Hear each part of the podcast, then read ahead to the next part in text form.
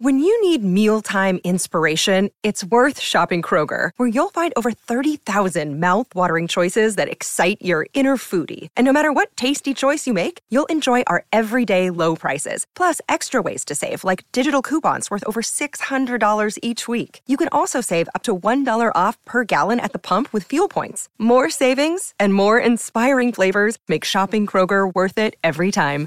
Kroger, fresh for everyone. Fuel restrictions apply. Another day is here, and you're ready for it. What to wear? Check. Breakfast, lunch, and dinner? Check. Planning for what's next and how to save for it? That's where Bank of America can help. For your financial to-dos, Bank of America has experts ready to help get you closer to your goals. Get started at one of our local financial centers or 24-7 in our mobile banking app.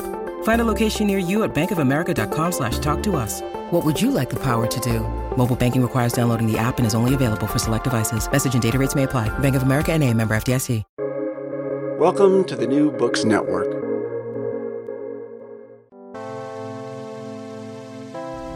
Hello, world. This is the Global Media and Communication podcast series. I am Aswin Punathambekar, the director of the Center for Advanced Research in Global Communication. This is Jing Wang, the senior research manager at CARGC. Our podcast is part of a multimodal project powered by CARGC here at the Annenberg School for Communication at the University of Pennsylvania. At CARGC, we produce and promote critical, interdisciplinary, and multimodal research on global media and communication. We aim to bridge academic scholarship and public life, bringing the very best scholarship to bear on enduring global questions and pressing contemporary issues.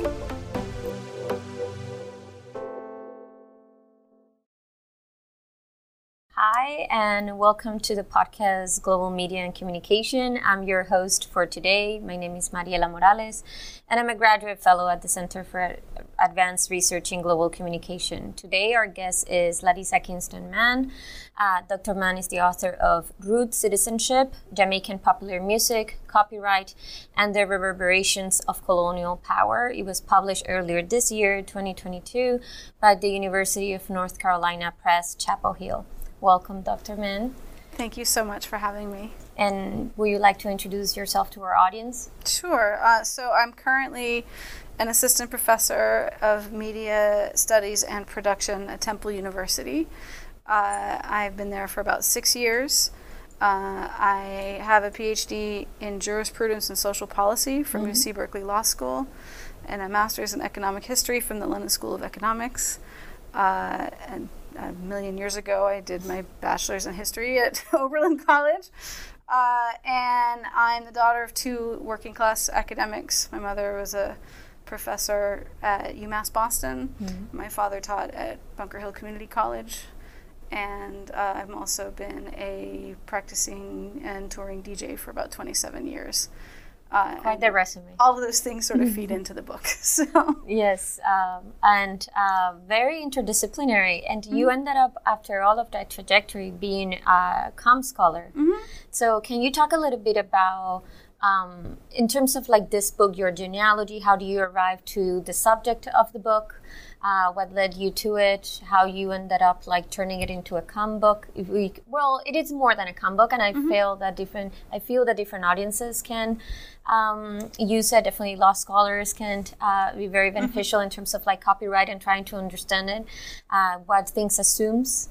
Uh, and what type of worlds understands as given. Um, mm-hmm. But if you can talk a little bit more about how do you arrive to your topic and why do you how do you ended up writing the book? Mm-hmm. Sure. So um, the genealogy is quite funny. It's quite literal in a way because uh, my mother was a historian of enclosure movements and mm-hmm. peasant land rights uh, and privatization of common lands. And my father was an ethnomusicologist.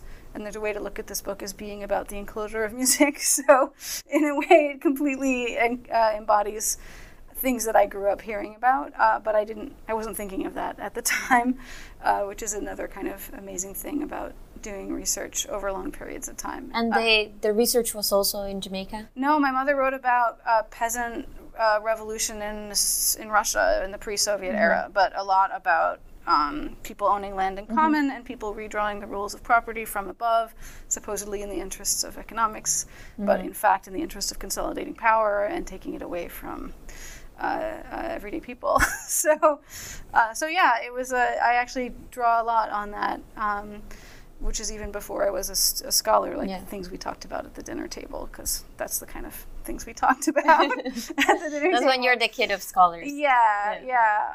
Um, so that, but that, that, those interests were always sort of in, in me, or for many, many years, and then, basically, uh, after I finished my undergrad, I was doing, I was getting involved in music and try, not sure what I should do left next, and I thought maybe I would try doing a master's degree to see if I was interested in this whole grad, graduate school experience, and uh, that was way back now in 1999, uh, and I had to think of a research topic for my economic history degree. So I did economic history at um, the London School of Economics. Um, and I had been thinking about enclosure movements in land, and then I read this really great um, article called The Second Enclosure Movement, uh, which was by Jamie Love, I believe, and it was basically about the consolidation of intellectual property law in the late 90s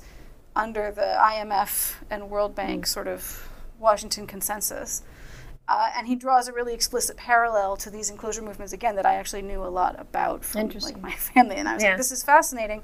And I already had started to DJ at that time, and I was familiar with Jamaican music, and I was like, "I wonder if Jamaica would be an interesting example of any of this." And I went to look, and it was very interesting because even though the World Bank and the International Monetary Fund were going around to every developing nation and saying you should all redraw your copyright laws to look exactly the same and to look like this, um, and they made this really, to my mind, very funny.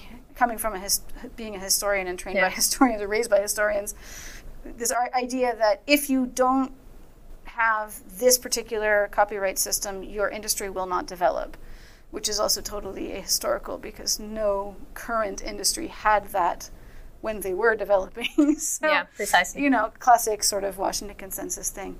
And so they made this argument also in Jamaica. They said, you know, as the IMF was busy destroying the Jamaican economy, there's a great film called Life and Debt, which talks about that more generally.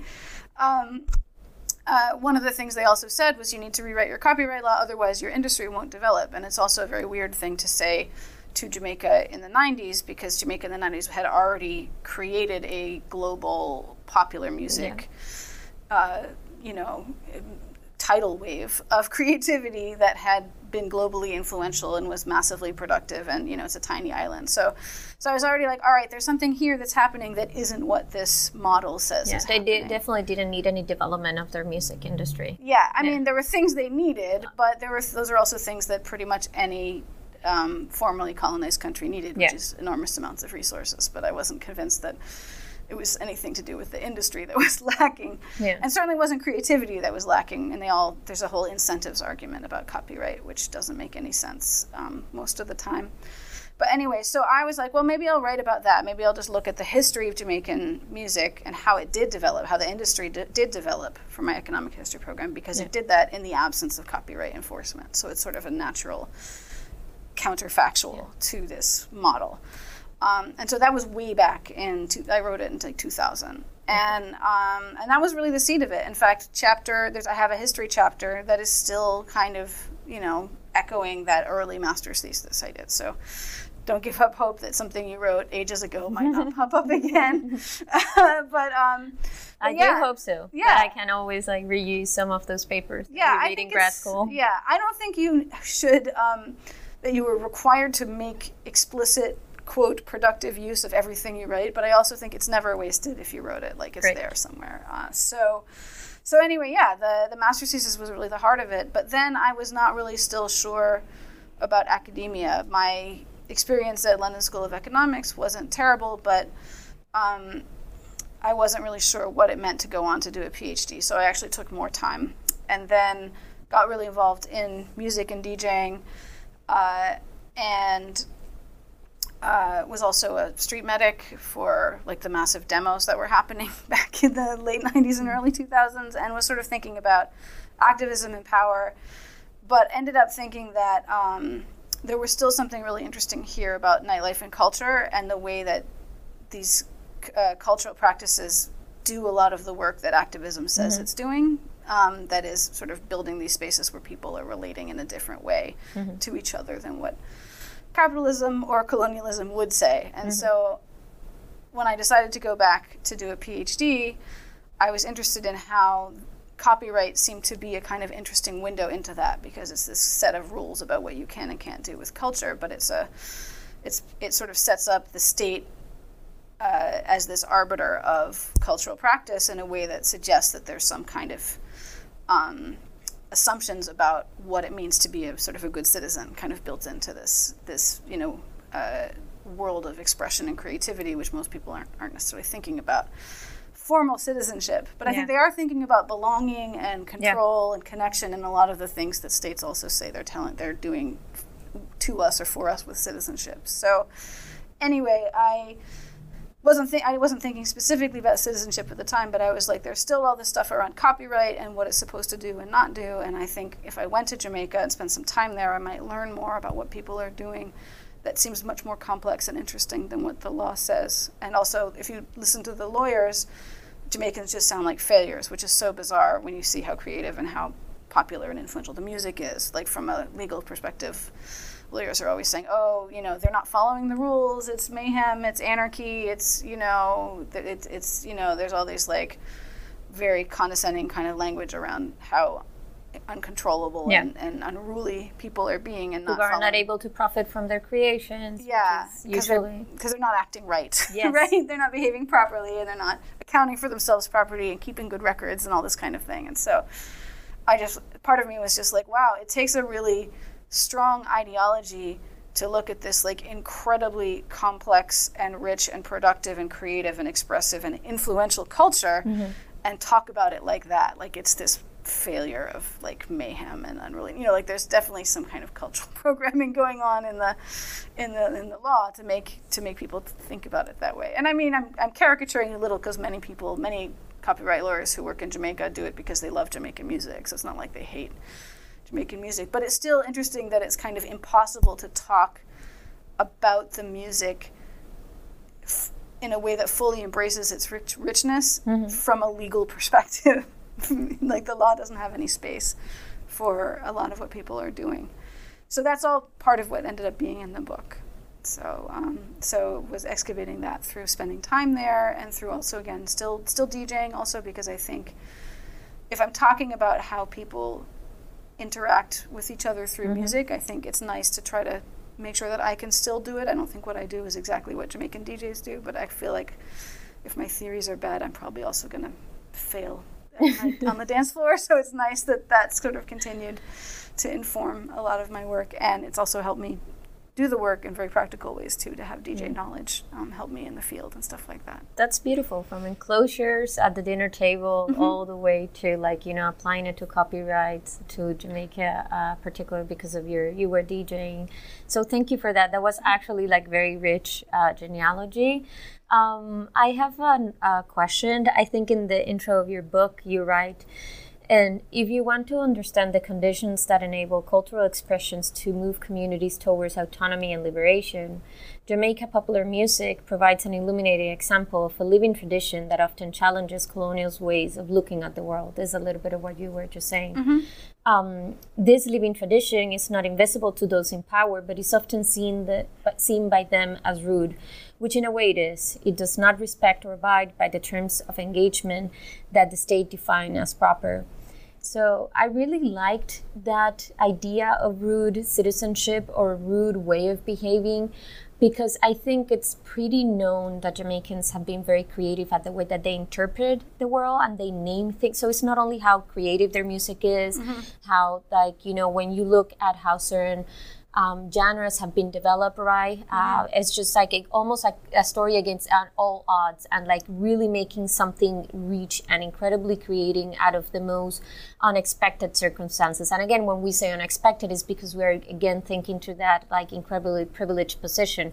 Um, but I was also thinking about, even as an ethnographer, if you can talk a little bit more about that experience of all of a sudden understanding or like trying to get through that world that seems like from from from what we like you know from more western perspectives what we have come to understand as chaos Mm-hmm. uh, and that can be as simply as like again something as like language as well like you were mentioning you have a beautiful scene in the opening of your book when you are talking about this uh, competition on tv when Mm-hmm. a producer calls you know that beat is not original enough and the way that he's using original is it's completely different way that you know copyright will think of original meaning like you know created um, maybe perhaps by the first time uh, by someone who like either trademark and like the producer i think is referring to original as something that is being tested by the the the community mm-hmm. by a popular crowd as like these are the beats that are known that have been successful. Mm-hmm. And that is for them what is original.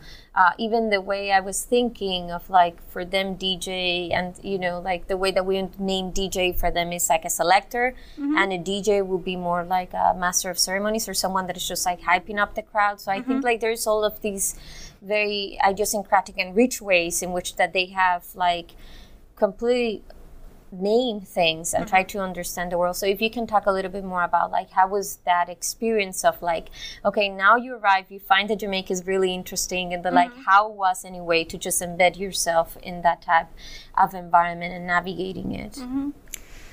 Yeah, um, I mean, I think the point about language is really is really true. I mean, it's you know, uh, there is a really dramatic and specific form of kind of verbal artistry that is very common in, in a lot of Jamaica, not only in the music, but even in a way in everyday life. And that was another thing about living there that was really great uh, from my perspective was you got to see how much kind of how much these kinds of different verbal interactions and wordplay were everywhere were not only in you know in uh, the music or in people who were calling themselves performers uh, but also that people would use words that are the same words that I knew, but would use them in different ways, which was very could be very exhausting um, to parse. You know, if you're trying to figure out what's going on, um, and also because I think there were quite a few times when there were sort of gaps between what people said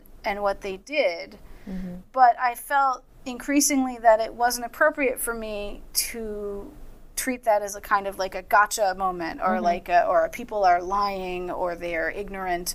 Like i also didn't want to treat it as like a here's my chance to educate moment. Instead i was trying to understand well what you know what does it mean when people say this thing and then they do something very different? So for example um, Jamaican uh, sound system operators, the people who run the, the setup of the turntable speakers and and and uh, musical recordings of whatever form they're in now.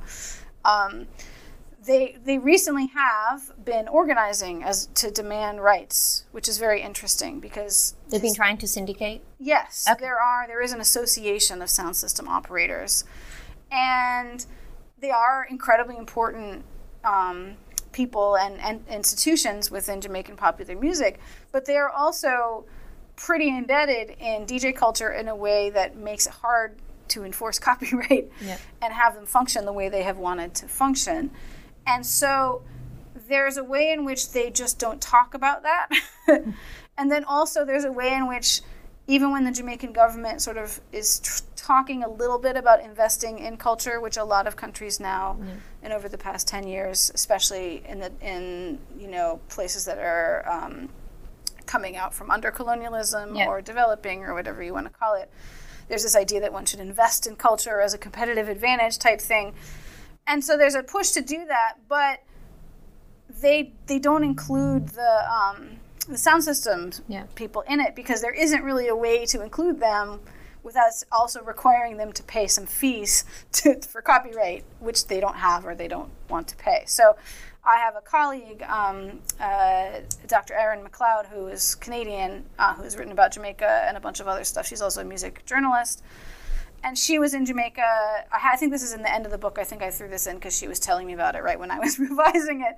It was such a great story. Um, she basically was at uh, a big summit in the Jamaican government where they were talking about developing the music industry for the 21st century.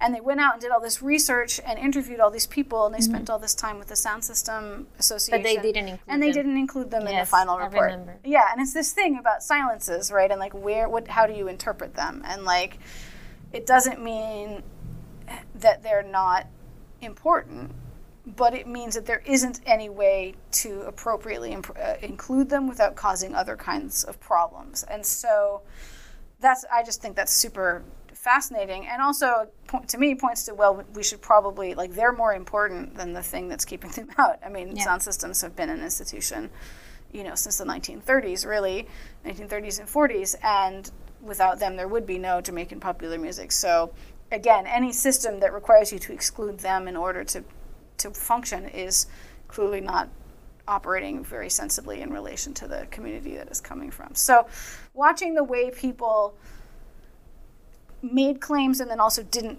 talk about things was something that I had to and still do like try to learn a lot about. And then another way that that that functioned was with the with the concept of rude citizenship. One of the reasons that I end up using this phrase is because I mean I came in with a fairly probably not very sophisticated, but fairly anti-colonial, mm-hmm. anti-capitalist mindset, in which I was looking at these things, uh, these these practices as sort of anti everything, Yeah. you know, anti-colonial, anti-capitalist spaces.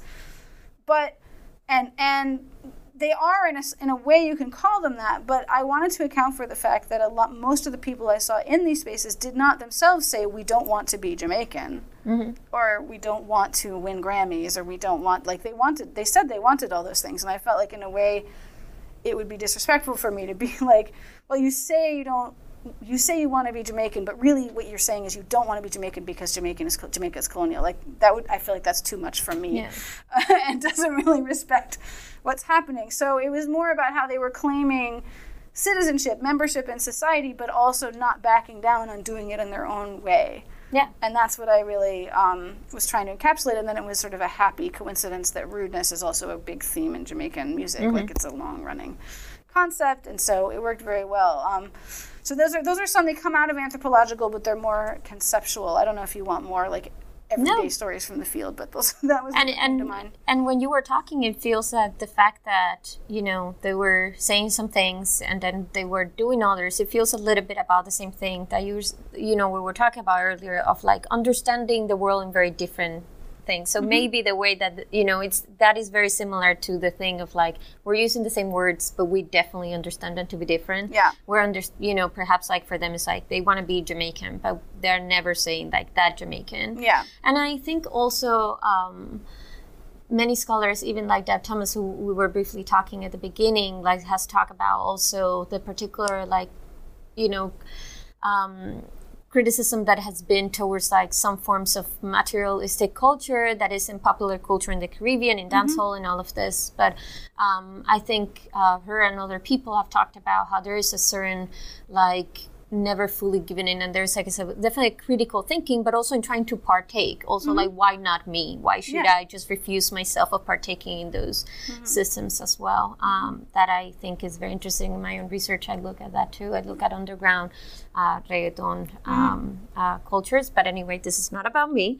Um, so I actually had a question about translation because we were just talking about like how is for you to understand in terms of anthropo- anthropologically like what is to embed yourself on trying to discern and becoming to understand what what theories they and you know the your interlocutors are enacting and what type of like worlds they're like practicing and what type of liberations are able to um, um, almost like imagine and obtain whether fleeting or not.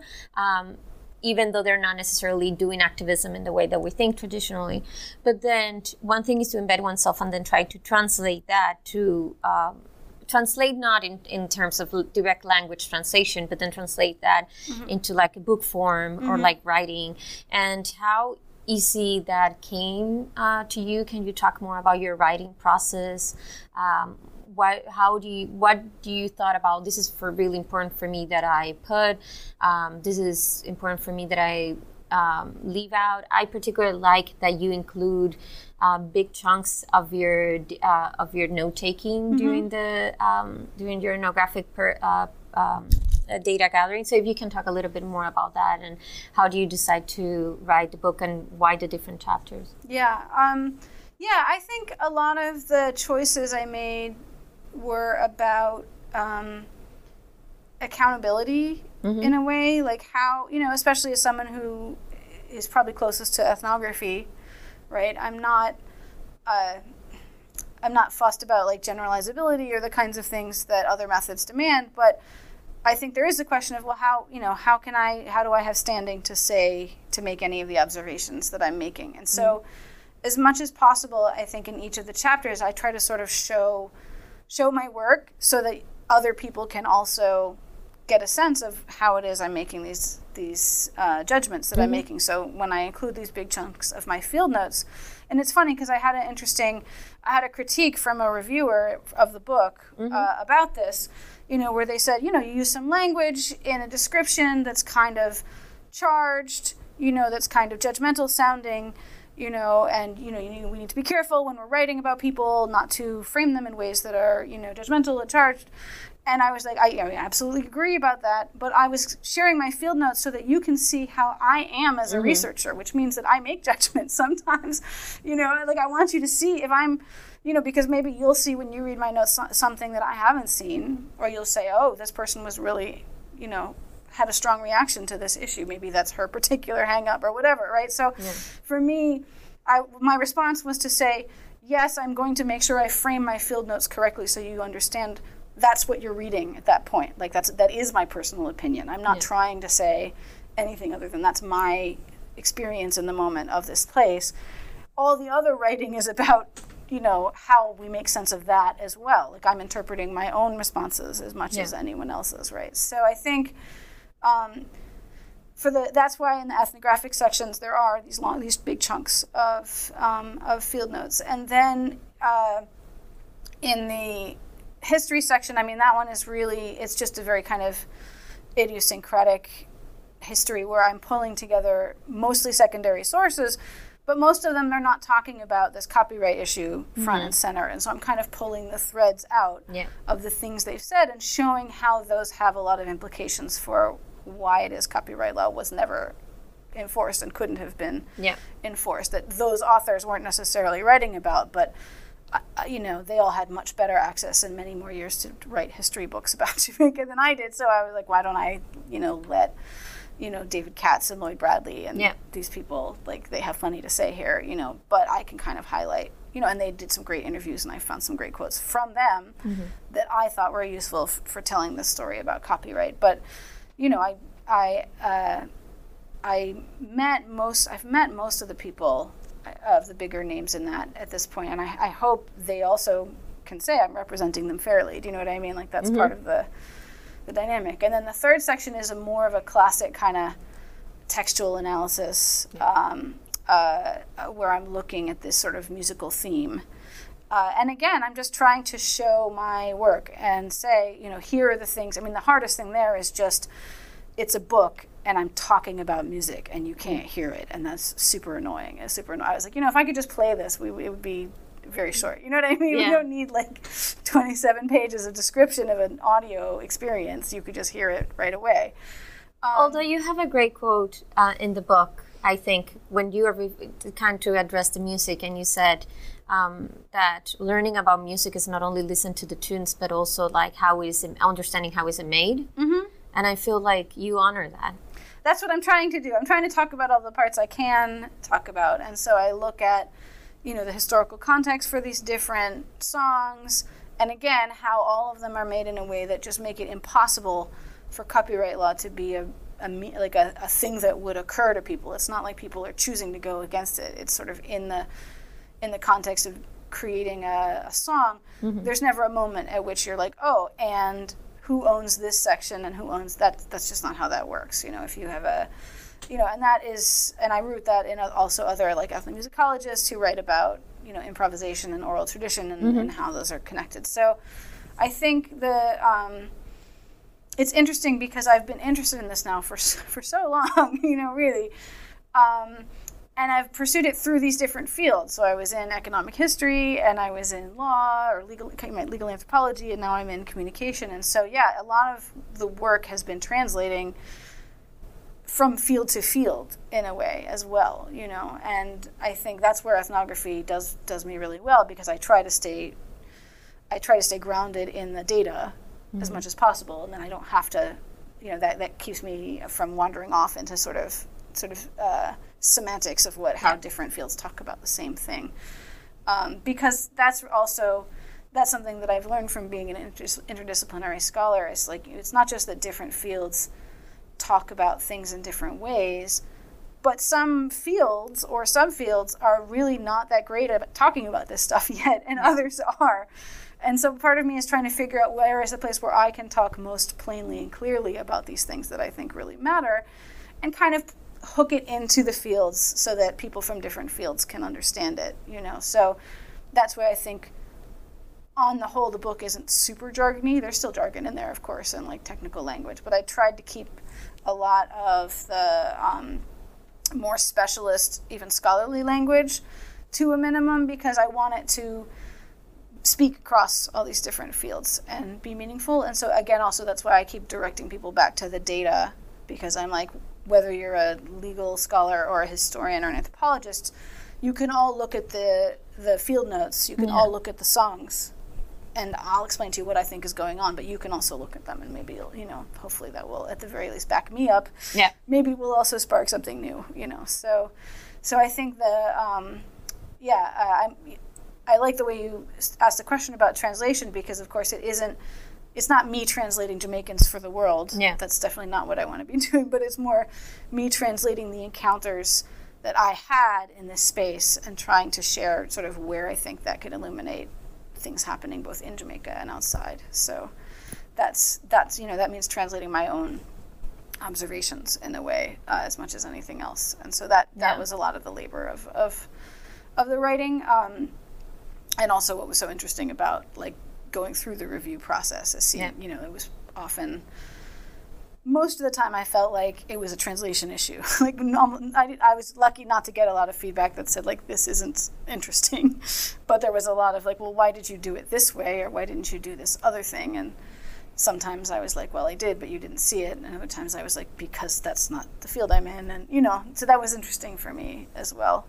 Yeah, I definitely also like did, enjoyed so much the when you were interpreting almost like your own field notes, or when you were making an argument and say like you can look at you know this when I took the notes, and because there were enough time I think between them, um, there was an interesting conversation that I felt that it was happening between you and you, mm-hmm. um, that it was very enriching. Um, so I, I, I, wanted to ask about that because mm-hmm. I really enjoyed those those parts.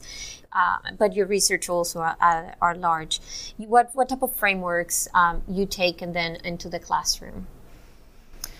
Because you're also now in com, right? Yes, yes. So. Um, yeah, I think. Um, I mean, one is just you know, I'm always interested in how people who are oppressed are sort of carving out spaces for themselves uh, and what are the tools that allow them to do that? What are the things that make that more or less likely to happen? And so whenever when, in whatever class i'm teaching i tend to try to have places where students can explore that kind of question, like how people in the world are making use of this thing or doing this thing, and what does it allow them to do or what does it not allow them to do. Uh, also, to avoid a lot of questions like, you know, I mean, like I teach media criticism, so like, you know, is this genre bad or whatever, right? Like, yes. you don't want those conversations. So instead, you know, but I also feel like I don't really want to just say, or it's good. Like, mm-hmm. I want to say, what are people doing with it? What does it mean to to be a part of this? Who is in it, who is outside of it, what does the industry look like, you know. So I'm tr- always trying to get into these kind of more material questions about culture, I think. Um, and then also, I mean, I do teach like if at the graduate level, like research methods mm-hmm. and um, classes where I'm also very concerned about the, the ethics of and, and practice of, of uh, knowledge making. I, yeah. I mean, I do actually try to do that at all levels, but it's more explicit at the graduate level. Mm-hmm.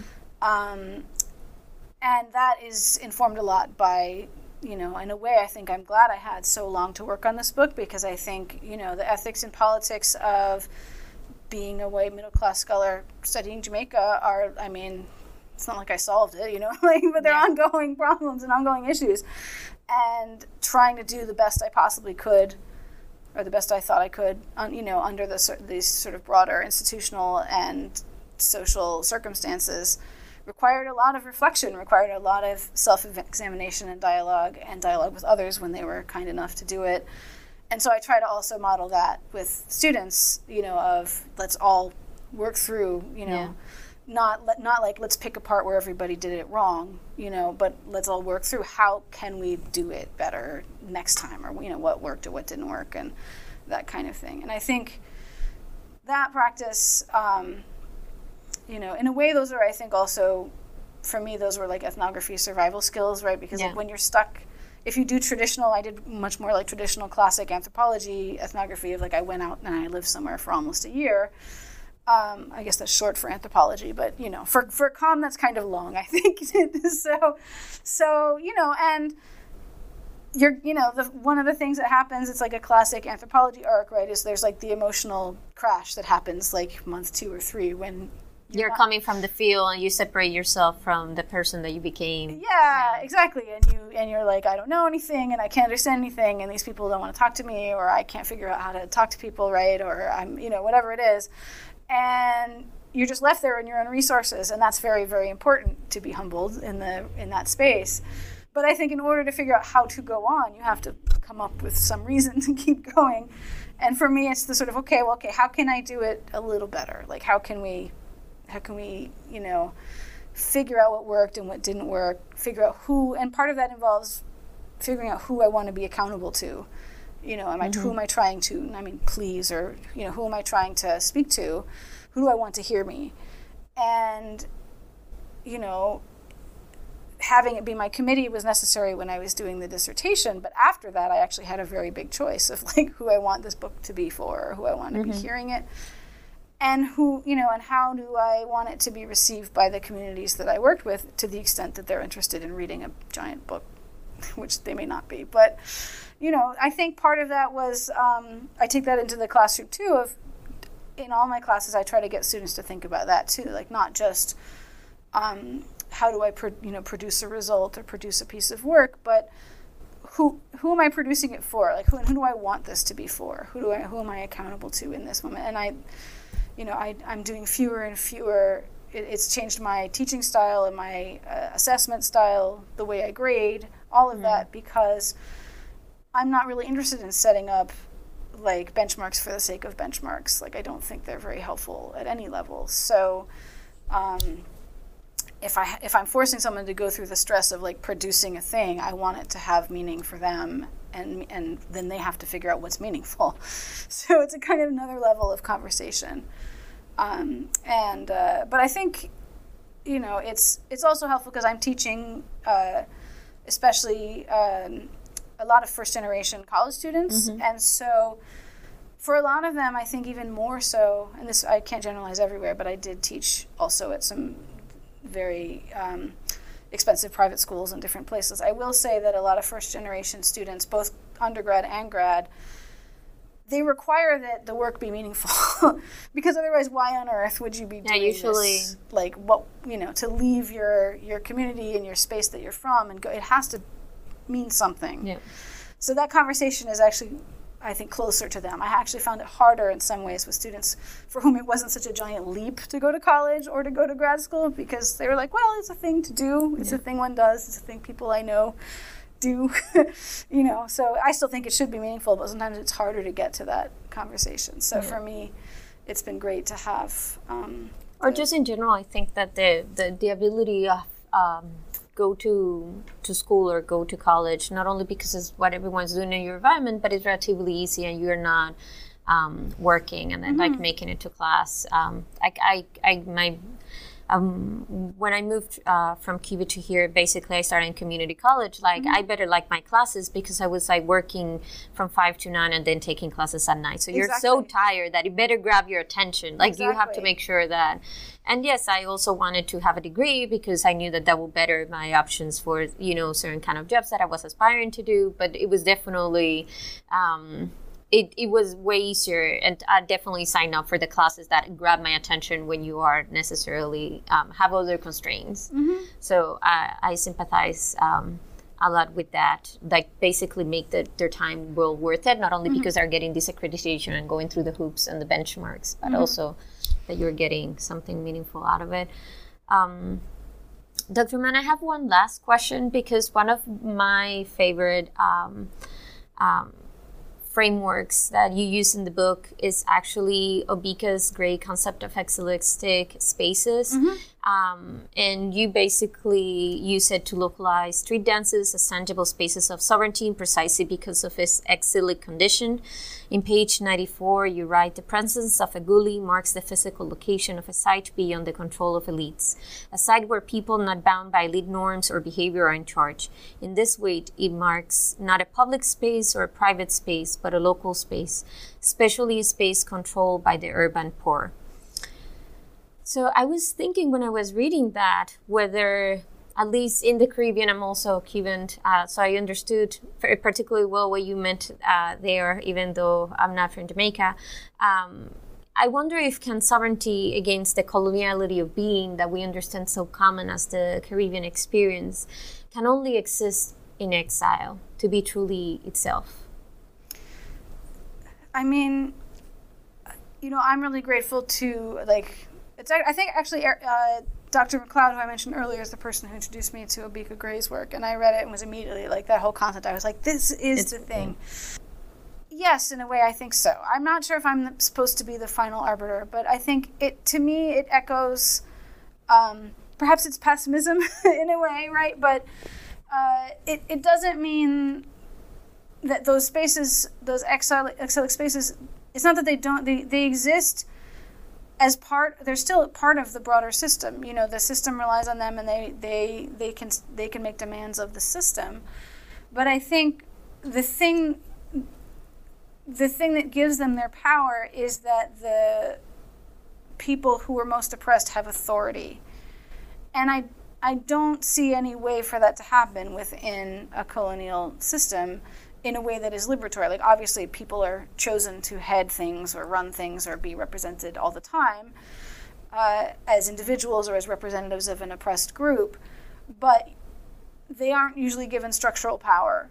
Uh, and their communities are not given structural power. And so I think, I don't know if I can say what, I, you know, this is kind of where my I like theory generating, but I'm not a grand theory person. So I, I'm, I'm I'm wary of saying what is like ultimately totally possible or not, but I will say that I always, you know, I look at the characteristics of exilic spaces that make it possible for oppressed people to have sovereignty, and I don't see those in other spaces. And I don't know.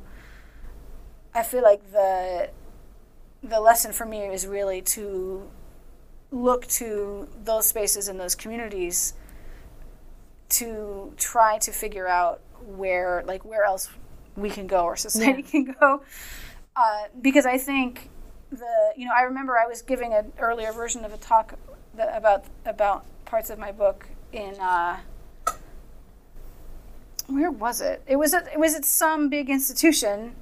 I don't think it was a university but i think it was a conference in a, like a government building and like we had some music and we had brought in all these artists and everybody was talking and somebody was like well can this be an exilic space? And i was like no absolutely not. Like no. it's a really it's nice time but like you know when someone else in government decides they don't like this sort of thing it's not going to happen. Like it's not like we're you know this, there's no structural shift has happened. That doesn't mean that it's also not like i've had some new ideas and maybe something will grow from it. It's not to say it's like infertile or whatever but I just feel like there's a desire for people who have structural power to want to like be like we can make these things and then things will be better and I feel like that's what I'm wary of. So I I tend to feel that uh, you know, and actually, it's it's it's also a struggle. It's it's a kind of an echo of a conversation I have around uh, work I'm doing now, which is on safety in nightlife, and which is a very similar kind of debate, which is that the spaces that are the most popular and desired and in some ways safe for like marginalized people in nightlife are usually very unsafe in other ways, like for mm-hmm. example, fire safety, uh, right? Like, so like warehouse parties, outdoor events, places where especially like queer and trans people of color go to like celebrate their life and relations in in dance and music, right? Those are not welcome in legal venues, and mm-hmm. so that you go to a place that is physically unsafe. Is there a way to have a perfectly safe space that is funded, right? Yeah. And welcomes in people who are the most excluded and oppressed? I would like to think so, but I, I feel like it's very hard to see how that's not that doesn't end up being another compromise with like visibility and control by the state. And it's not for me to say one way or the other what people yeah. are going to do. Like I'm not judging at all, but I think it's funny because it's kind of the same discussion of like. Mm-hmm. Um, you know, because part of exile is unpleasant. Like I don't want to romanticize. Yeah. You know, the gully is not a pleasant experience to encounter. Nobody likes people in, in, who live near them. Don't like them. You know, they smell bad and they're you know unsanitary and people they're full of garbage and stuff. But it still is the place. I mean, actually, this happens in West Philly too. There's like, you know, there's like a West Philly Facebook group, and there's people who'll be like, "Yeah, we heard gunshots again, but at least it's keeping the rents low and the gentrifiers out." Mm-hmm. And I don't think anyone is happy about gunshots, but mm-hmm. nobody has figured out the, the other any other way. not not that that's why yeah. they're being done, but you know what I mean. No one's no. figured out a way to create this space where people who are, you know, more oppressed, more marginalized, more exploited can have a kind of sovereignty without it involving some kind of danger or exile yeah. for all concerned, right? And so, yeah. But I and, and definitely there is a downside, and there is like you know uh, a risk of over romanticizing exile. But I think also the the the upside perhaps is that um, by enacting sovereignty or being able to enact sovereignty, being removed, you know, um, um, enough, being far away enough, mm-hmm. whether because you were forced to go, you know, mm-hmm. at that point. Um, it's also a remaking, like able to claim sovereignty in those spaces is also a remaking of the idea of exile as a condemnation. Mm-hmm um, which I'm not saying that it doesn't have an you know a downside, but it was but it's definitely I think even like how we originally think of the term exile as like someone that gets pushed out pushed out from their country and like mm-hmm. you know they become stateless as if that is a condition for the stop of being, right? And the fact that you are able to create a form of being that is sustainable to you, albeit can be precarious. Mm-hmm. Um, I think there is a positive upside oh, to yeah. that because it's just like pushing back a li- at least a little bit or however possible to saying like you know I, am still here. I'm mm-hmm. still you know I, I can still understand myself as Jamaican. I can still con- construct Jamaican culture. Mm-hmm. Um, I'm still a person that can go and have a good time with friends and have my relations however I uh, so choose. So. Mm-hmm. Um, it's you know the same thing like if at least i can stay in my neighborhood for longer if the mm-hmm. property taxes don't go up through the roof mm-hmm. um, i think there is uh, something to to be cherished like yeah. some yeah and similarly i wouldn't want to romanticize right the spaces that are considered safe are places of structural intense structural violence right yeah. and this is something also deb thomas talks about I yeah mean, right so just because it's not visible in the moment to mm-hmm. people in charge doesn't mean there's not ongoing structural violence happening in spaces that are deemed safe or proper, safe, right? So yeah, I think absolutely right. And I mean this idea of you know statelessness certainly for people who think that the, that states are fundamentally oppressive, then statelessness is not necessarily bad. And even you know, I mean, there's even a long tradition, for example, of um, you know radical Jewish thought around mm-hmm. you know the the productive and resistant possibilities of an identity that's not rooted in a nation state for yeah. those that are not rooted, who don't want to be rooted in yeah. the existing nation state that's trying to claim Judaism, right? Yeah. But I think, you know, you have like, and there is a resurgence of that, which is really interesting as well. So I think, yeah, I think that's part of what I'm interested in is, yeah, all these ways that people are claiming and asserting sovereignty,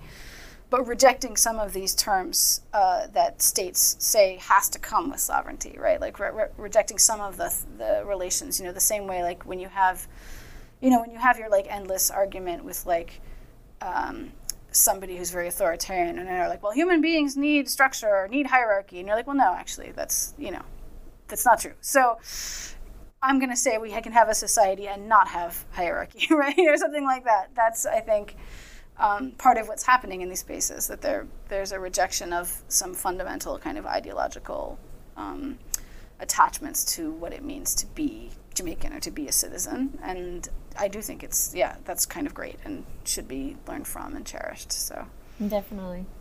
Um, so if you want to just talk a little bit more about how you envisioned like particular sound systems and um, uh, street dances how are they evolving i know particular at least from my experience on my own research that something that was already happening but got accelerated at least with the pandemic and i study um, not necessarily mainstream movements um, it's that there has been this growth for um, data dependency, the dependency of social media data and stream uh, uh, streaming. Mm-hmm. As like if you don't get a presence, you don't get like booked for certain parties and mm-hmm. things of that sort. Um, so it has gotten um, very important, even if you're not trying to get sign up with Sony Music right. or something like that. It's just like even for um, smaller like you know organization events or whether like a local influencer is going to interview you a lot of depends of like how much you are in the social media yeah.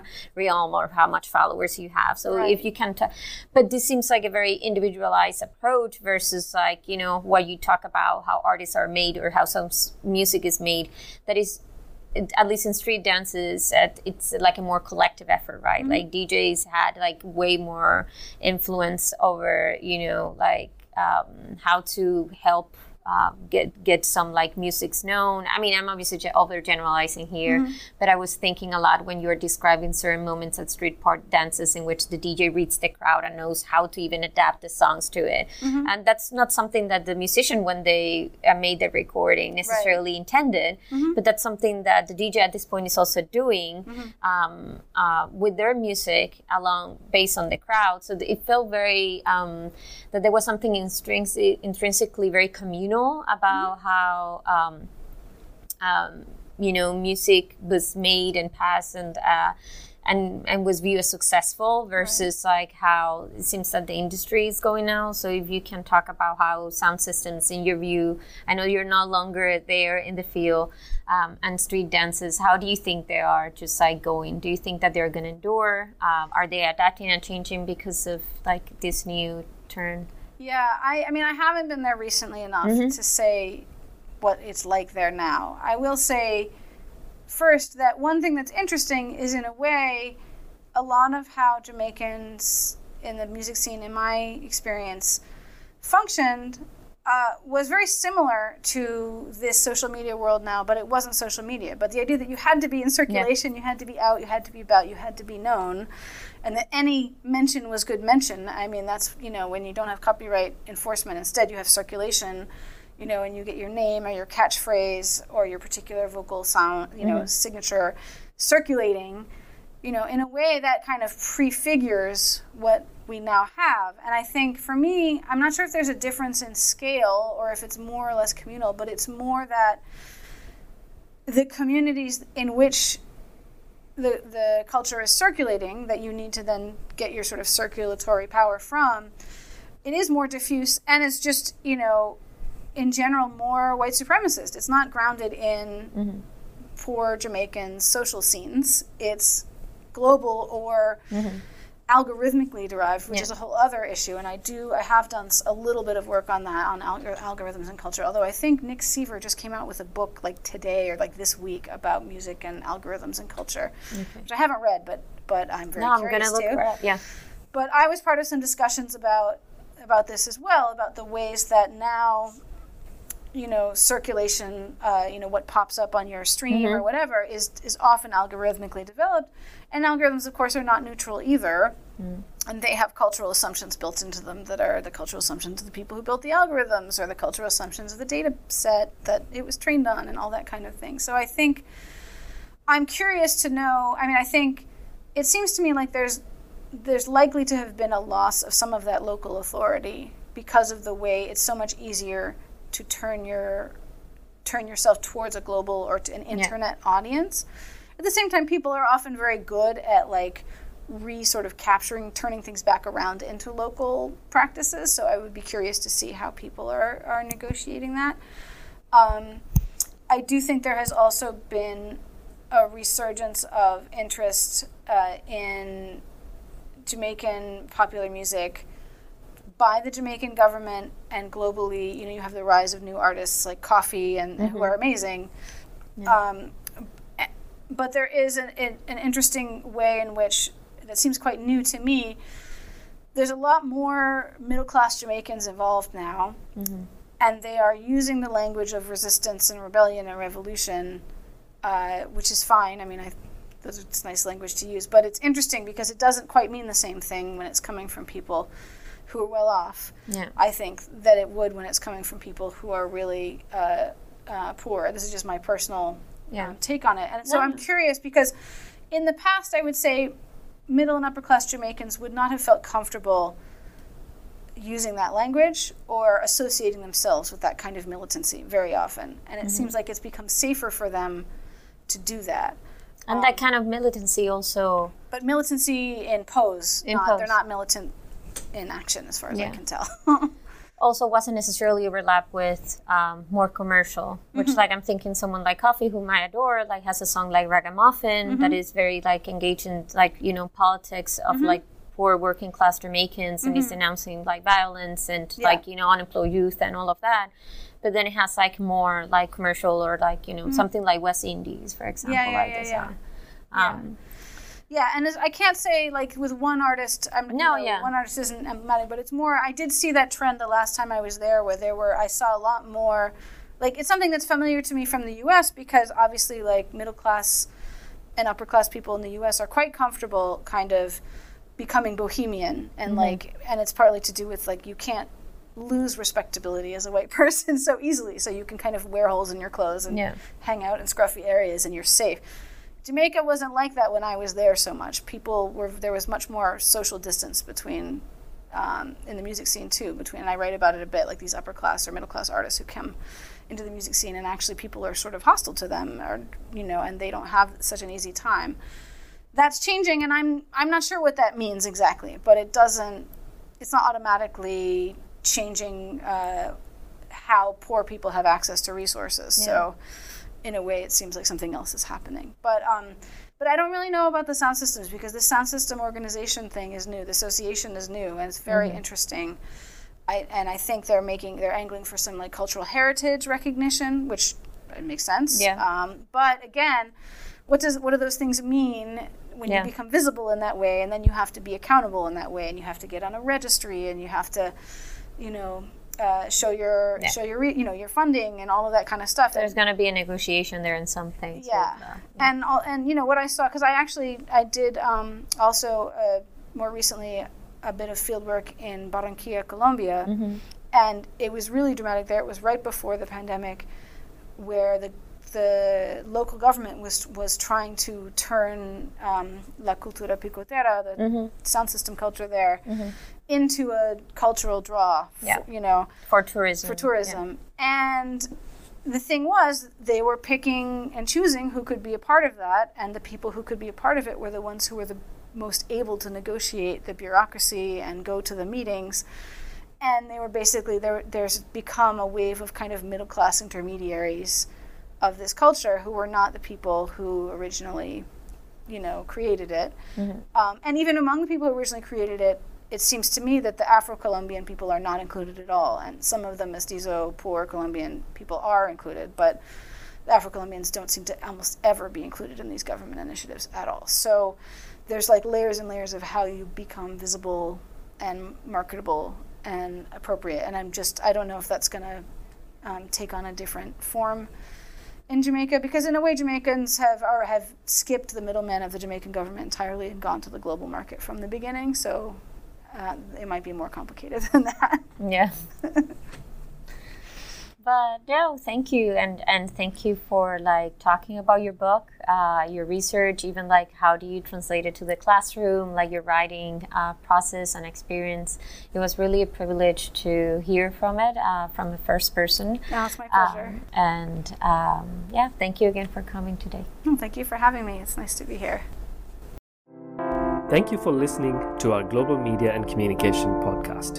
If you have any questions, please feel free to reach out through our email, cargc at asc.upenn.edu, or follow us on Twitter. Until next time.